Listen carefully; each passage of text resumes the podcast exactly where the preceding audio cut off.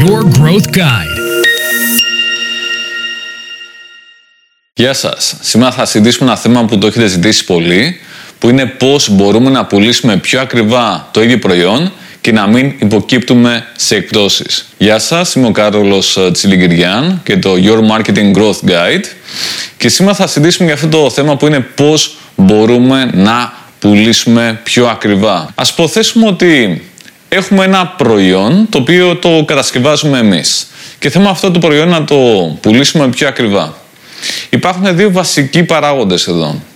Αν εξαιρέσουμε την αγορά και μιλήσουμε για το ίδιο το προϊόν, υπάρχουν δύο βασικοί παράγοντες που είναι το intrinsic value και το perceived value. Το intrinsic value έχει να κάνει με την πραγματική αξία του προϊόντος. Τώρα, τι σημαίνει αυτό πρακτικά; Σημαίνει ότι αν πουλάμε εμείς ένα προϊόν και θέλουμε να πουλήσουμε πιο ακριβά, κάτι που θα μπορούσαμε να κάνουμε είναι να βελτιώσουμε αυτό το προϊόν, δηλαδή να βελτιωθεί η πραγματική του αξία.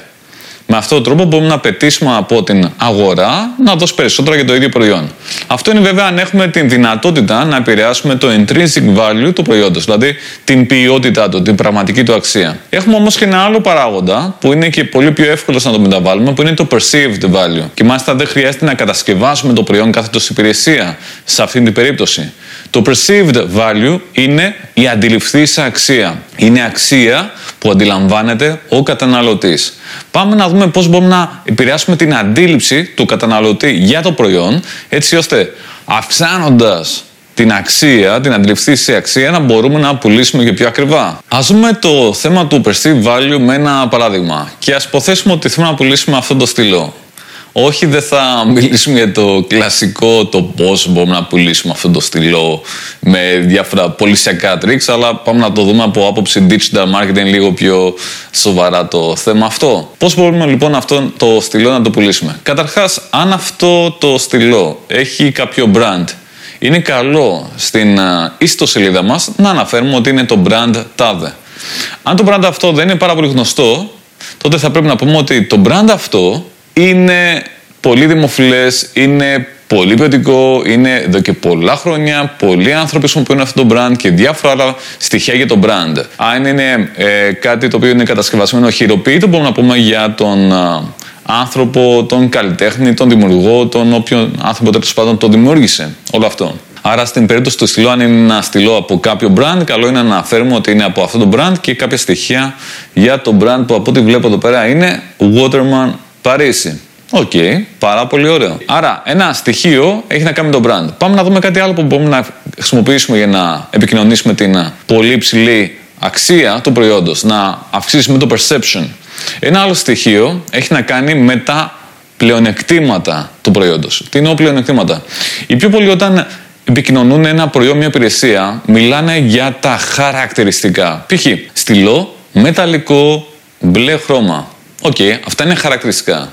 Πώς μπορούμε αυτό να το μεταφράσουμε σε οφέλη; Είναι μεταλλικό, είναι φτιαγμένο από ατσάλι αυτής της ποιότητας, το οποίο σημαίνει ότι θα αντέξει μια ζωή, το οποίο σημαίνει ότι δεν θα πάθει τίποτα, το οποίο σημαίνει ότι θα παραμείνει το ίδιο όμορφο για πάρα πάρα πολλά χρόνια. Πιθανότατα θα μπορέσετε να το δωρήσετε στις επόμενες γενιές και να αποτελεί και οικογενειακό κειμήλιο. Ένα άλλο είναι ότι γυαλίζει πάρα πολύ όμορφα, είναι πολύ καλέσθητο, το οποίο σημαίνει ότι θα αντιλαμβάνονται οι άλλοι παραπάνω το κύριο σας ε, όταν χρησιμοποιείτε αυτό το στυλό και με αυτό το στυλό ε, βάζετε υπογραφή σε διάφορα deals. Ένα άλλο είναι ότι αυτό το στυλό έχει μέσα ένα συγκεκριμένο ανταλλακτικό, το οποίο με την τεχνολογία TADE, που σημαίνει ότι γράφει με πολύ πιο smooth τρόπο, άρα μπορείτε να γράφετε πολλή ώρα, άκοπα, αβίαστα και να απολαμβάνετε την συγγραφή. Τέλος πάντων, μπορούμε να πούμε λοιπόν πάρα πολλά εδώ πέρα και να μεταφράσουμε το κάθε χαρακτηριστικό αυτού του στυλού σε ωφέλη για τον καταναλώτη. Πάμε στο επόμενο. Copywriting. Το copywriting είναι κάτι που ακόμα στην Ελλάδα είναι, θα λέγαμε, σε μεγάλο βαθμό αγνωστό. Έχει ακουστεί κάτι άλλο σαν copywriting, το οποίο δεν είναι ακριβώς copywriting. Η συγγραφή άρθρων δεν θα λέγαμε ότι έχει να κάνει με το παραδοσιακό, το direct response copywriting. Τι σημαίνει direct response copywriting? Direct response copywriting σημαίνει ότι γράφουμε με πιστικό τρόπο. Δηλαδή, γράφουμε με στόχο να πείσουμε τον αναγνώστη να αγοράσει. Αυτό είναι το direct response copywriting, όπου περιμένουμε κάποιο direct response, ένα άμεσο αποτέλεσμα. Π.χ. αυτός που το διαβάζει να επικοινωνήσει μαζί μας, να πάρει τηλέφωνο, να πατήσει το κουμπάκι προσθήκη στο καλάθι και διάφορα άλλα όμορφα τα οποία τα επιθυμούμε. Πού κολλάει λοιπόν το direct response copywriting με την αύξηση του perceived value; Όπως είπαμε πριν, είναι πάρα πολύ σημαντικό να επικοινωνήσουμε το brand, να επικοινωνήσουμε τα ωφέλη, πάρα πολύ όμορφα. Πώς θα το κάνουμε όλο αυτό, γράφοντας. Στο Direct Response Copywriting χρησιμοποιούμε αυτά τα εργαλεία και διάφορα άλλα εργαλεία, διάφορες άλλες τεχνικές, έτσι ώστε το κείμενο αυτό να είναι ευανάγνωστο, να ρέει, να είναι μια ωραία ιστορία. Ο άλλος που το διαβάζει να αισθάνεται πράγματα, να κάνει εικόνες στο μυαλό του, να φαντάζεται πράγματα και πραγματικά να επιθυμεί να αγοράσει αυτό το στυλό γιατί θεωρεί ότι θα είναι πολύ καλύτερο από άλλα στυλό που έχει αγοράσει στο παρελθόν. Όλο αυτό το καταφέρουμε με direct response copywriting. Ξεφεύγει από το σημερινό να συζητήσουμε παραπάνω για το direct response copywriting, αλλά αν το ψάξετε με αυτόν τον τρόπο θα βρείτε χρήσιμα πράγματα. Αν έχετε e-shop, αξιοποιήστε αρχές direct response copywriting για τη συγγραφή του κάθε uh, product description. Αν έχετε ένα site που uh, κάνει lead generation, π.χ. έχετε λογιστικό γραφείο, έχετε μια κλινική και γράφετε για τις υπηρεσίες και τους ανθρώπους κτλ. Χρησιμοποιήστε copywriting για να πείσετε τους επισκέπτες, τους αναγνώστες να επιλέξουν εσάς και όχι κάποιον άλλο. Κάτι άλλο πάρα πολύ σημαντικό είναι φωτογραφία. Δεν πρέπει να αμελούμε το πόσο σημαντική είναι η ποιότητα της φωτογραφίας. Αν για παράδειγμα έχετε ένα e-shop και θέλετε να πουλήσετε αυτό το στυλό, μην κάνετε το λάθος να το βάλετε σε ένα πρόχειρο φόντο και να τραβήξετε μια φωτογραφία με το κινητό σας και να το δημοσιεύσετε αυτό στο e-shop. Θα πρέπει να γίνει μια ωραία επαγγελματική φωτογράφηση. Αν αυτό όμως είναι κάτι πάρα μα πάρα πολύ κοστοβόρο να το κάνετε με κάποιο συνεργάτη, ίσως θα πρέπει να στήσετε ένα δικό σας mini studio που θα το κάνετε αυτό; Ζητήστε τη βοήθεια κάποιου επαγγελματία για να σας εκπαιδεύσει, τουλάχιστον να μάθετε τα βασικά. Αγοράστε και κάποιο course που θα σας μάθει κάποια basics σχετικά με τις φωτογραφικές μηχανές, τους φακούς, το φωτισμό και άλλα ωραία για να είναι καλή η φωτογράφηση. Γιατί αν δεν είναι καλή η φωτογραφία του προϊόντος, τότε στην αντίληψη του επισκέπτη στο e-shop σας δεν θα είναι και τόσο ακριβό αυτό το στυλό. Αν πουλάτε κάποια υπηρεσία, ίσως θα πρέπει κάπως να απτικοποιήσετε την υπηρεσία. Την ώρα που το κάνετε, π.χ.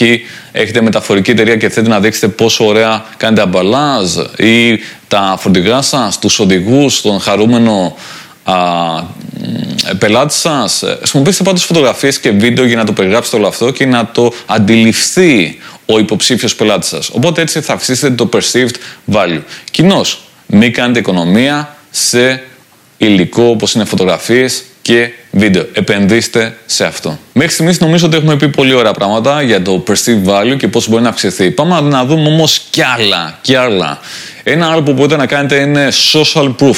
Τι σημαίνει social proof στο digital marketing; Σημαίνει πράγματα τα οποία μπορούμε να κάνουμε έτσι ώστε να έρχονται υποψήφοι πελάτες στο site, στο e-shop, στο facebook, instagram, linkedin κτλ. και να βλέπουν ότι είναι και πολλοί άλλοι στην κοινότητα. Παράδειγμα, Α υποθέσουμε ότι έχετε μια Facebook σελίδα και έχει 200 followers. Είναι αρκετό; Οι περισσότεροι θα πούνε όχι δεν είναι αρκετό, είναι πάρα πολύ χαμηλό νούμερο. Δεν θα σας εμπιστευτούν ως μια δυνατή εταιρεία. Αν κάποιος μπει στο site σας και δει εκεί πέρα ότι δεν υπάρχουν σχόλια, δεν υπάρχουν κριτικές, δεν υπάρχουν τεστιμόνια και studies κτλ. Θα σας εμπιστευτούν; Όχι και τόσο. Άρα ό,τι μπορείτε να κάνετε παραπάνω για να δείξετε ότι άλλοι σας εμπιστεύονται, άλλοι σας ακολουθούν στα social media, στο site σας και σε διάφορα άλλα μέρη, online και offline, τόσο καλύτερα. Δηλαδή να υπάρχει proof, αποδεικτικά στοιχεία από την κοινωνία. Social proof. Άλλο πρακτικό κομμάτι που συνδέεται με αυτό το social proof είναι τα reviews, οι κριτικές οι αξιολογήσεις. Π.χ πουλάτε αυτό το στυλό. Που ξαναπάμε στο πράγμα του στυλό. Και στην σελίδα προϊόντος που μιλάει για αυτό το στυλό λέει μηδέν κριτικές. Δεν είναι πάρα πολύ καλό αυτό για το perceived value. Αν αντιθέτω έλεγε 22 κριτικές, 4,8 βαθμολογία στα 5 θα ήταν πάρα πάρα πολύ καλό για το perceived value. Σωστά; Σας έχω και άλλα για το perceived value. Προχωράμε. Έχετε ζητήσει αυτό το επεισόδιο, οπότε ε, προσπαθώ να κάνω το καλύτερο για να απαντήσω. Τι άλλο μπορούμε να κάνουμε; Μπορούμε να βάλουμε εγγύηση. Π.χ. εγγύηση 5 ετών για αυτό το στυλό ότι δεν θα πάθει τίποτα. Και πραγματικά αυτό το στυλό παίζει να το έχω και πάνω από 10 χρόνια και να μην έχει πάθει τίποτα. Είναι δύσκολο να πάθει κάτι, είναι ατσάλινο. Οπότε, ναι, άνετα θα μπορούσε να μπει μια εγγύηση στο ισό που πουλάει υποθετικά αυτό το προϊόν και να λέει guarantee 5 years, εγγύηση 5 ετών. Δείτε αν μπορείτε να βάλετε εγγύηση με κάποιο τρόπο στο προϊόν ή στην υπηρεσία σας και ποια θα είναι αυτή. Οπότε μην κάνετε οικονομία στο θέμα της εγγύησης. Μάλιστα, υπάρχει μια μελέτη που δείχνει ότι υπό προποθέσει, όσο μεγαλύτερη είναι η διάρκεια της εγγύησης, τόσο μικραίνει η πιθανότητα κάποιος να ζητήσει επιστροφή. Τι άλλο μπορούμε να κάνουμε για να πουλήσουμε αυτό το στυλό; Μπορούμε για παράδειγμα να δώσουμε κάποιο μπόνου. Να δώσουμε δύο ανταλλακτικά δώρο αν αγοράσει κάποιος αυτό το στυλό.